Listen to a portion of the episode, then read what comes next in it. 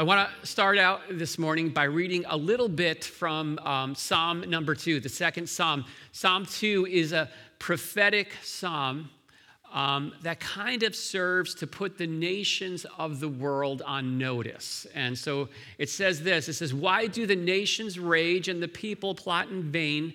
The kings of the earth set themselves, and the rulers take counsel together against the Lord and against his anointed one. He who sits in the heavens laughs. The Lord holds them in derision, and he will speak to them in his wrath and terrify them in his fury, saying, As for me, I have set my king on Zion, my holy hill. I will tell of the decree. The Lord said to me, You are my son. Today I have begotten you.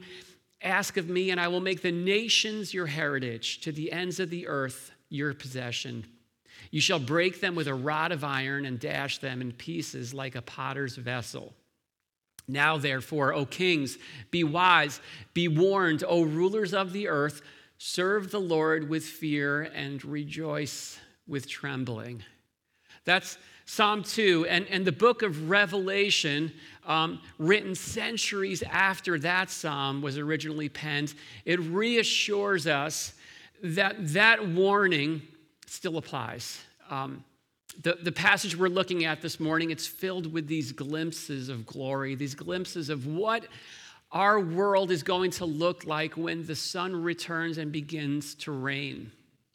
And so, as people of faith, we're still waiting for that day. We're longing for that glorious moment when Jesus returns, when he takes charge of this broken down planet and does what no one else on the course of human history has ever been able to do to, to bring justice, to end evil, and to set this broken world right again.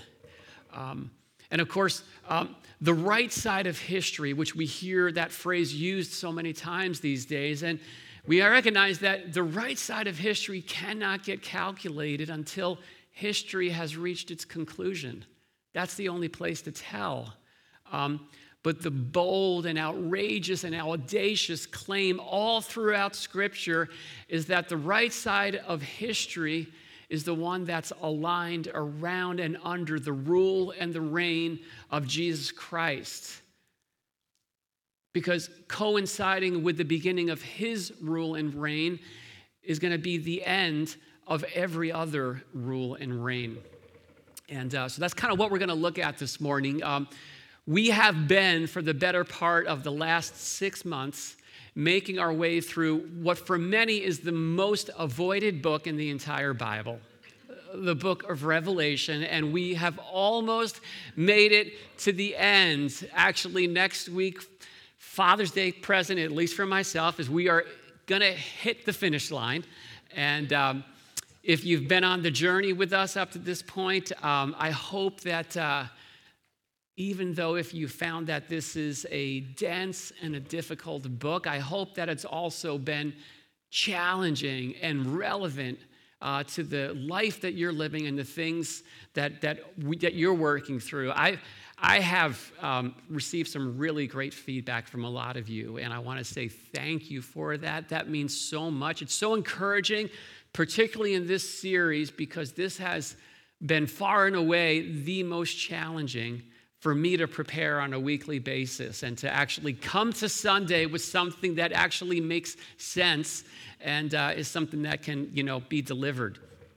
Um, but Revelation is a book that was written to help Christ followers make sense of a world that doesn't seem to make any sense. And maybe that's what your world looks like. Uh, we've seen up to this point that we do that not by just anchoring our lives to the here and the now, but by anchoring our lives to what ultimately will be.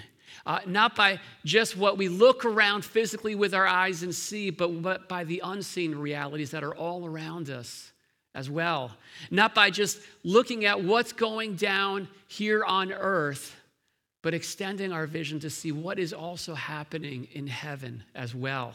And, and last week, we left off with this very vivid image, this snapshot of Rome going up in smoke. Rome was the idolized empire that back in the first century had been oppressing God's people.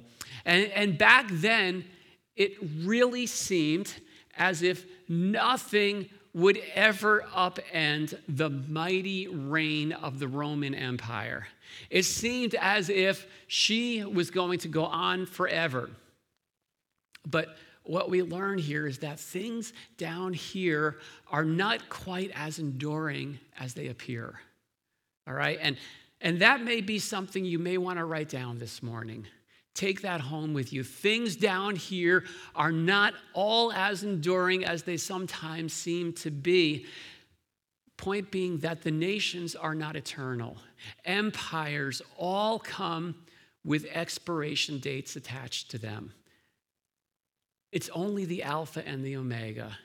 He is the only one who is everlasting. And the kingdom that Jesus has established, it's his reign and his rule alone that will endure forever. And so last week, we saw how, how the greed and the pride of the great prostitute, as Rome was nicknamed, um, that's what was going to take her down. And she crashed and she burned. And, and that collapse sets off this series of hallelujahs in heaven. Um, so on earth, the earth is crying out in despair, but, but heaven is crying out in praise. And so today we're going to just continue on and uh, read what that sounds like. So we are in Revelation chapter 19, and starting in verse 1, it says this After this, I heard what seemed to be the loud voice of a great multitude in heaven crying out, Salvation I'm sorry, hallelujah. Salvation and glory and power belong to our God, for his judgments are true and just. For he has judged the great prostitute who corrupted the earth with her immorality and has avenged on her the blood of his servants. Once more they cried out, Hallelujah. The smoke from her goes up forever and forever. And the 24 elders and the four living creatures fell down and worshiped God who was seated on the throne saying, Amen, Hallelujah. And from the throne came a voice saying, Praise our God, all you his servants, you who fear him, great and small. All right, now, this is, believe it or not, the one and only place in the entire New Testament where the word hallelujah shows up. Revelation chapter 19. Um, it's a Hebrew word. Uh, we see it in the Psalms quite a bit. And it never got translated from Hebrew into Greek, it just got imported wholesale. And hallelujah means praise Yahweh or praise the Lord. And this is saying praise Him for ending that evil empire, for doing that mighty work of justice that needed to get done. See, when, when justice happens, hallelujah is the appropriate response because justice is so core to the heart of God. Um, justice isn't simply a matter of ending oppression, it's about actually avenging it, making what is wrong right again. And, and so this chorus in heaven is praising God. It says, For avenging on her the blood of his servants. So, so Rome had been executing countless Christ followers.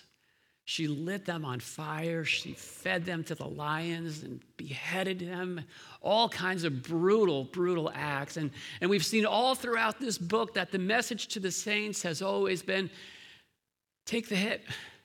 Take the hit for the sake of Christ, even if it costs you your life. There's, there's never been a call to fight back or to take up arms. And the only reason that would ever make any possible sense at all is because if we know that vengeance is mine, says the Lord, right? And that is that is what Jesus, that's what the Lord says. Vengeance is mine.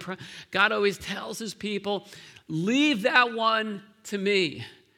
Because he who is able to do immeasurably more than all that we can ask or imagine, that also applies to the area of justice, of making those things that are wrong right again and uh, settling the scores. And, and that is um, the first order of business on Jesus' agenda when he returns. And that's what this passage is going to go on to describe. Uh, this, this monumental moment in history that all of human history is leading towards, that, that moment when faith becomes sight and, and Jesus breaks back down into our planet and, and he begins his reign.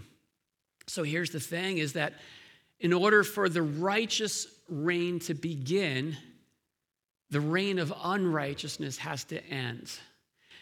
In order for the establishment of peace, it requires the eradication of evil. And that means that the day of Jesus' return is a day of reckoning.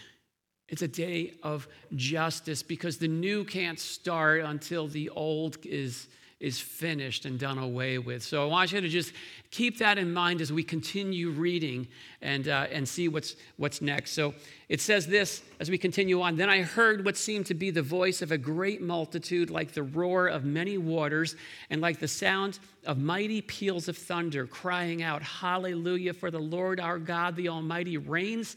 Let us rejoice and exalt and give him the glory, for the marriage of the Lamb has come and his bride has made herself ready.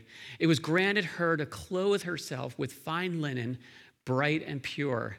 For the fine linen is the righteous deeds of the saints.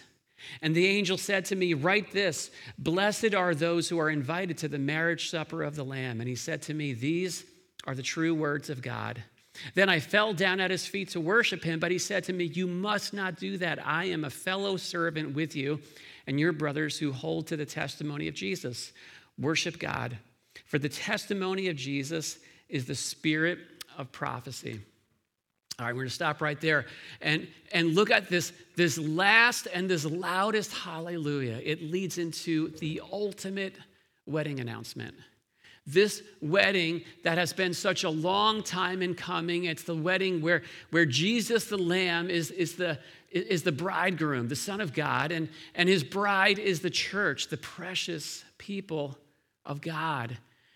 And it says the bride is, is finally ready. She is aglow in her good works. And, and that is a contrast to the, the haughty harlot that we saw that Rome was last week. And, and all the razzle dazzle of Rome can't hold a candle to the beautiful bride of Christ the church, the people of God, those whom He redeemed by His blood, who are so precious to the heart of God, precious in the sight of Jesus, right at the center and middle of all of God's plans and His purposes. And so we saw last week that Rome was fueled on things like greed and power and pride, but the church is fueled on sacrifice, faithfulness, and covenant love and and that's what this marriage metaphor is, is all about. In fact, it's, it's no coincidence that the bride is dressed in white, but we're going to find out in just a couple of verses that the groom is robed in red. Jesus' robe is dipped in blood because it's his sacrifice, his blood that washes his bride clean and makes us white as snow. And, and what is so fascinating is that God's ultimate redemptive purposes, his intentions get illustrated through this metaphor of marriage. That's why, you know, in many Christian tra- traditions, marriage is actually considered a sacrament. This is something so holy that they call it a sacrament. The idea being that God actually invented the whole idea of marriage, this lifelong union between husband and wife, for something bigger than just two people, to point to something that goes so far beyond just two physical people. It's this living illustration of the ultimate union between Jesus and his church. So, like in marriage, is the union of two becoming one. And it's within this setting of, of unconditional love, of absolute acceptance, of lifelong faithfulness. That's the setting within which the most intimate human connections can get cultivated. But that whole thing is just a foretaste of the ultimate consummation of God's people who are going to get wrapped up in this when Jesus returns. The depth of connection from being united in Christ is going to usher us in into a level of intimacy that we can't even fathom. No eye has ever seen it, no mind has ever fathomed it. And so, to those of you who are married here this morning, I do want to just ask and, and, and pray that you catch a vision for that. That, that God's purpose goes so far beyond just two people trying to put up with each other. That's, that's not just what it's about. It, it is pointing to the ultimate reality uh, Ephesians 5, it starts out with these instructions for wives and husbands. Here, here's how to work out this one flesh relationship. We need instructions because it's challenging, it's difficult, it takes a lot of effort and hard work. And so Paul is sharing these instructions. But by the time he gets to the end of it, the whole thing is shifted. He says, I'm actually, I'm not talking about your marriage, I'm talking about the marriage you see, your marriage is just a peek into this profound mystery of Christ and the church. So keep on working it out. It matters in ways that we may never fully comprehend this side of eternity. So John is taking all of this in, and uh, it must have just overwhelmed him because he kind of missteps. He kind of falls. He, he, he, he, he, he falls down and he has the intention of worshiping this angel who is delivering this announcement. That's how, that's how astounding this experience must have been to him. But then the angel goes and sets him straight. He says, Hey, I am just a servant. You worship God, not me and no one else. And what I love about that whole scene is that it's just a reminder, a timely reminder about grace and the gospel right? It's a reminder that uh, we don't exalt John, we don't exalt Christian leaders, we exalt Jesus. And it's only the Christian faith that is able to take those who are, you know, its leading proponents, people like John, and just say, yeah, I have no problem telling you, I completely blew it. I was ready to worship an angel, I was ready to idolize. And, and, and it's not about John, it's not about angels, it's about Jesus, the bridegroom. And he gets described to us once more here, and uh, we're going to read that next. It says this Then I saw heaven opened, and behold, a white horse. The one sitting on it is called faithful and true, and in righteousness he judges and makes war. His eyes are like a flame of fire, and on his head are many diadems, and he has a name written on it no one else knows but himself. He's clothed in a robe dipped in blood, and the name by which he is called is the Word of God. And the armies of heaven, arrayed in fine linen, white and pure, were following him on white horses. From his mouth comes a sharp sword with which to strike down the nations, and he will rule them with a rod of iron. He will tread the winepress of the fury of the wrath of the God of God the Almighty. And on his robe and on his thigh he has written the name King of Kings and Lord of Lords. All right, so this is not the kind of wardrobe that you would expect to find a bridegroom to be wearing, right? You know, Jesus, who we just heard, is going to get married to the church, his, his, his bride. He is decked out in warrior garb. So, so, by the way, just a hint, guys, if you are getting married and your goal is to be a Christ like husband, do not show up on your wedding day dressed up in battle gear, okay? There are better ways to be a Christ like husband.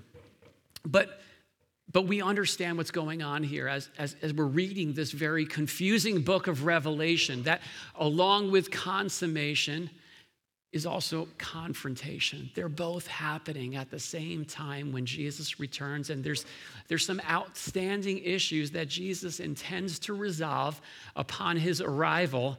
And, and the issue of justice, the justice on the level of the nations, is the first issue that he is intending to address. And so I'm going to just repeat something that we've already said several times throughout the course of the series is the most consistent message I think we've seen throughout Revelation is that Revelation reveals Jesus to us. And and the uh, idea is that there is nothing any of us need on any given moment of time than to see Jesus for who he is. Right? All of him, not some kind of abbreviated version of Jesus that fits into some kind of small little box or container that we want to keep him in. We need to let him shatter those boxes and behold him for who he is. And that's kind of a good definition of what worship is. If your version of Jesus is always agreeing with you and affirming your, your, your presumptions, then there's a good chance that you're not worshiping the real Jesus. You're worshiping the Jesus that, that fits into your expectations. And another word for that is idolatry. So we let him shatter those and we behold him for who he is. And, and what we see here in this image of him is that he is a mighty, conquering king. He is the conquering king. He is the only one who's wise enough and strong enough and righteous enough to rule the nations and set them straight. Do any of you know, as you look around the world, as you watch the news, that our nations, our world is messed up? They are not set straight. We have got leaders, we got people in positions of leadership who are messing up our world. And uh, Jesus is presented to us here as the one who's going to fix that problem. And the ruler of the nations, we're going to go on to see, is that he is also uh, the conqueror of evil. And we're going to read about this, uh, this last final showdown here. It says this Then I saw an angel standing in the sun, and with a loud voice he called to all the birds that fly directly overhead Come, gather for the great supper to eat the flesh of kings, the flesh of captains, the flesh of mighty men, the flesh of horses and their riders, and the flesh of all men, both free and slave, both small and great. And I saw the beast and the kings of the earth with their armies gathered to make war against him who was sitting on the horse and against his army. And the beast was captured, and with it the false prophet who in its presence had done the signs by which he deceived those who had received the mark of the beast and those who worshiped its image. These two were thrown alive into the lake of fire that burns with sulfur, and the rest were slain by the sword that came from the mouth of him who was sitting on the horse, and all the birds were gorged with their flesh.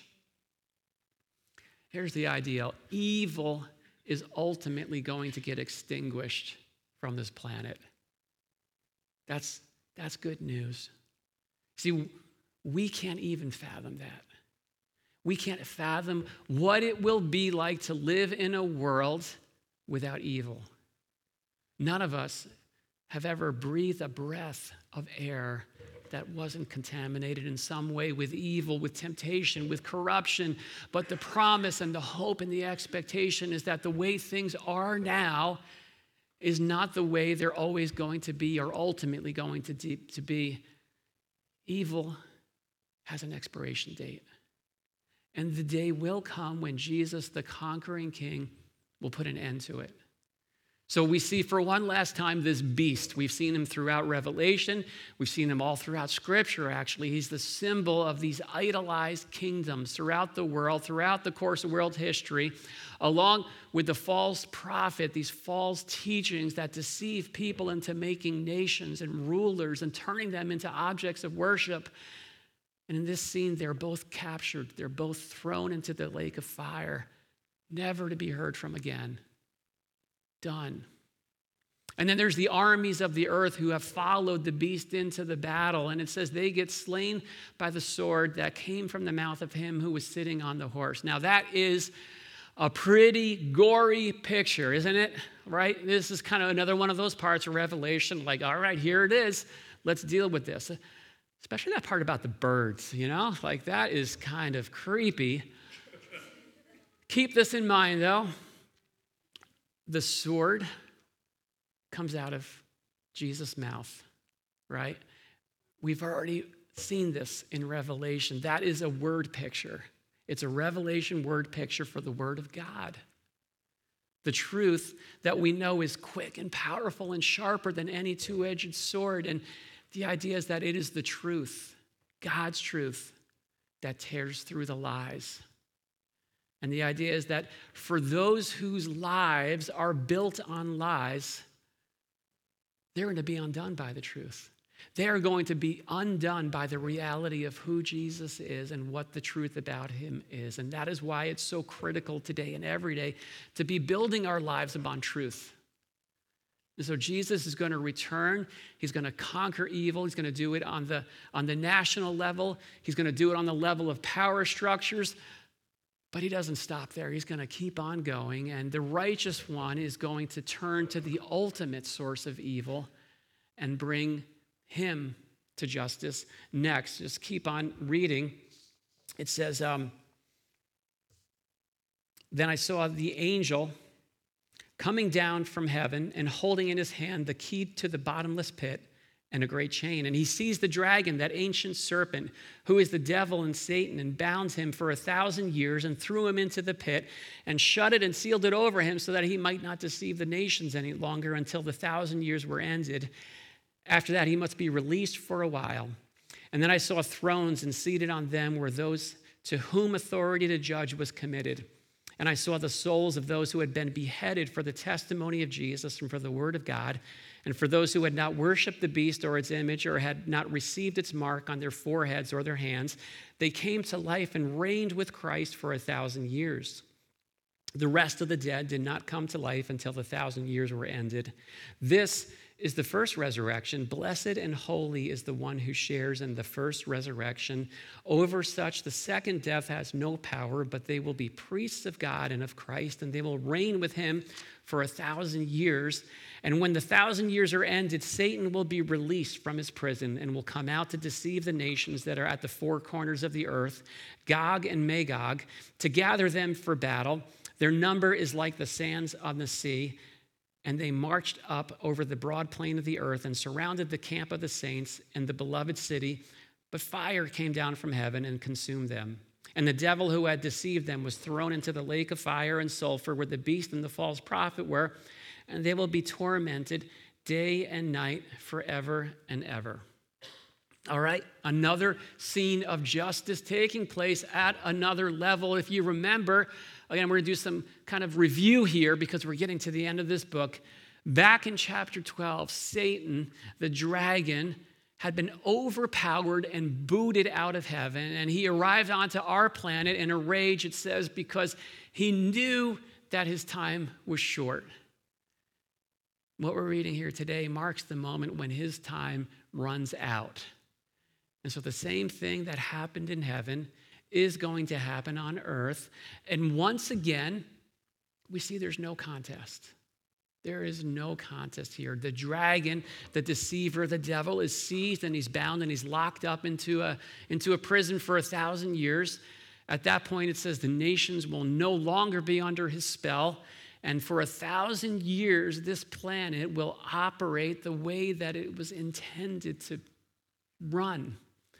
And then it says at that point, the souls of those who had been martyred for Christ, the ones who refused to give in to the spirit of the age, to receive the mark of the beast, they rise up and they reign with Christ. All right, another review. Way back on the first week when we first started this, way back in Revelation chapter 1, we mapped out the path to victory for Christ followers.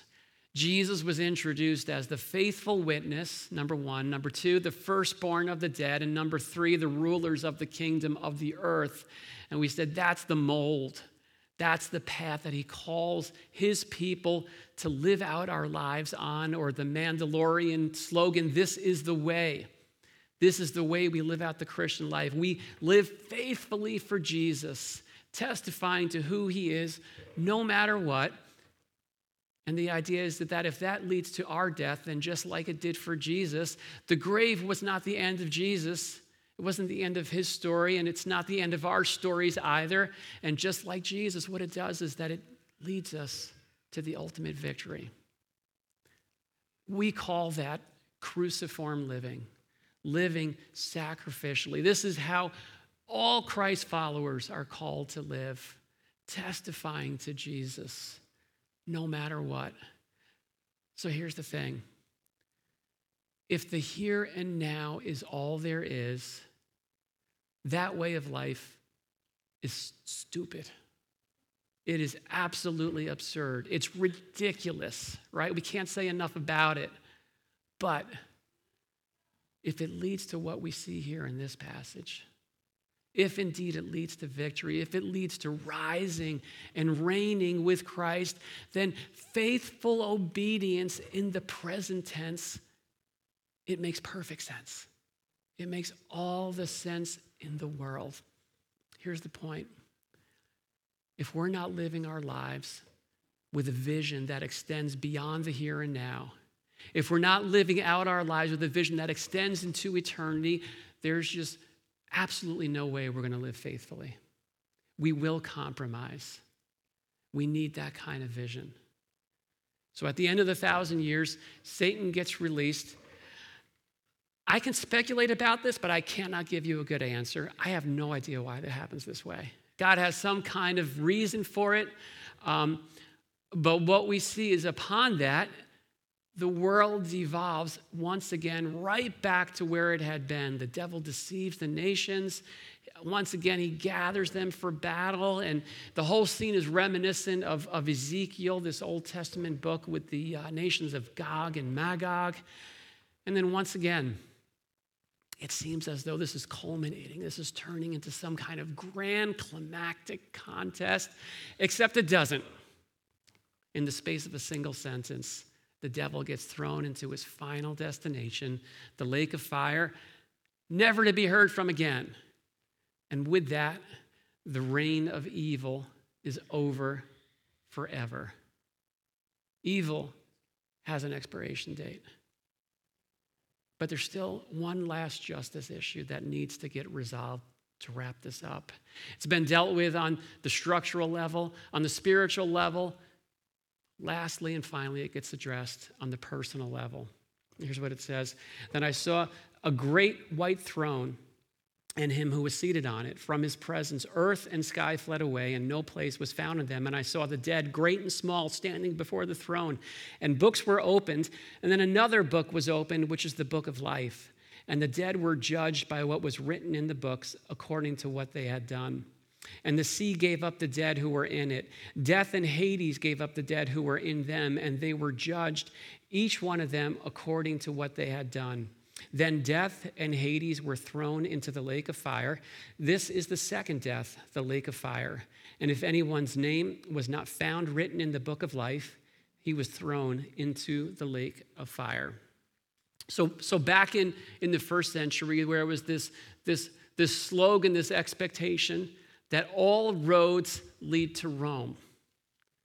See, Revelation kind of updates that to fit into the ultimate reality that is, that all roads lead to the throne. See, there is this divine appointment set when all of humanity will stand before Creator God.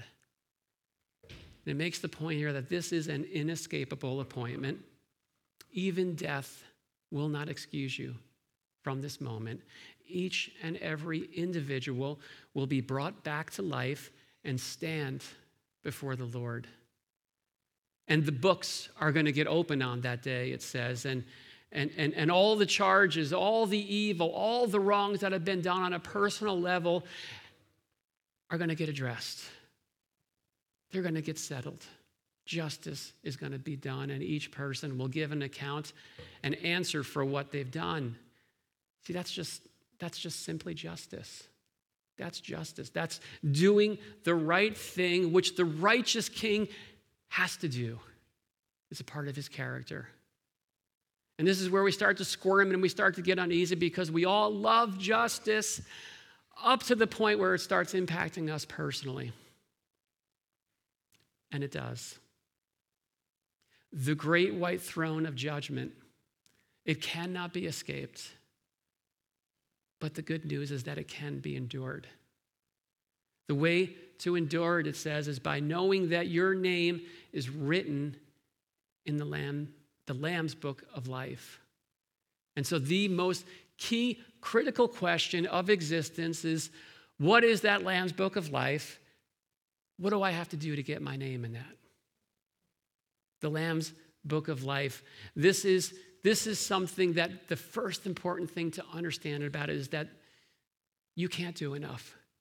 to earn your way to get your name in that book. There's no way to do that. We've all sinned, we've all fallen short of the glory of God. But you see, that's the whole reason why Jesus came. That's the whole reason why he died. He did it so our names could be described, inscribed, not by our works, not by doing enough good things, but by grace, by trusting in his good work and living our lives under his rule and reign because there on the cross he took the punishment that we deserved and out of love he did everything that had to be done so our final destination can be with God. And so the question that I have is do you have that hope? Do you have that confidence? That's, that's the whole point of this. It's not to scare, it's to make us aware so we can know and live with that assurance, with that hope and that expectation that my judgment day has already been settled. It was taken care of at the cross. Jesus paid it, and the God of justice is satisfied with the sacrifice that he made. But you see, we also see here that uh, this day of, of consummation is also going to be a day of separation. And for those who choose to persist with the illusion of autonomy, with, with the refusal to acknowledge that as created beings, they're accountable to the Creator, who live continually in independence and shake their fist at God. That decision gets solidified, and they end up getting what they want. And what they want is what they deserve an eternal existence apart from God, apart from the God from whom all blessings flow. And that existence, by definition, is an existence filled with torment, with anguish, with misery, with emptiness, and with isolation. Or as C.S. Lewis says, a freely chosen identity apart from God on a trajectory into affinity. This is what is at stake. And Ultimately, what we come to understand here, what Revelation reveals, is that when the dust of human history finally settles, Jesus is the last man standing. He's actually sitting, he's reigning on his throne. It's not going to be the kings. It's not going to be the leaders. It's not going to be the powers of evil. It's not going to be the spiritual adversaries. It's Jesus, the rightful ruler of this planet he is going to do what's right. He will always do what is right. And the day is coming when the right thing to do is for him to clean house. And when that time comes, he will. For us, we get the privilege of surrendering today freely to the rule and reign of the Lord Jesus Christ the one who gave everything so we could be under his rule and reign. He rules in our hearts. And we say in faith and expectation, Lord, come quickly because we're continuing to struggle down here in this broken down world that needs to get set straight again. No one else can do it. You promise to, and you will, and we wait.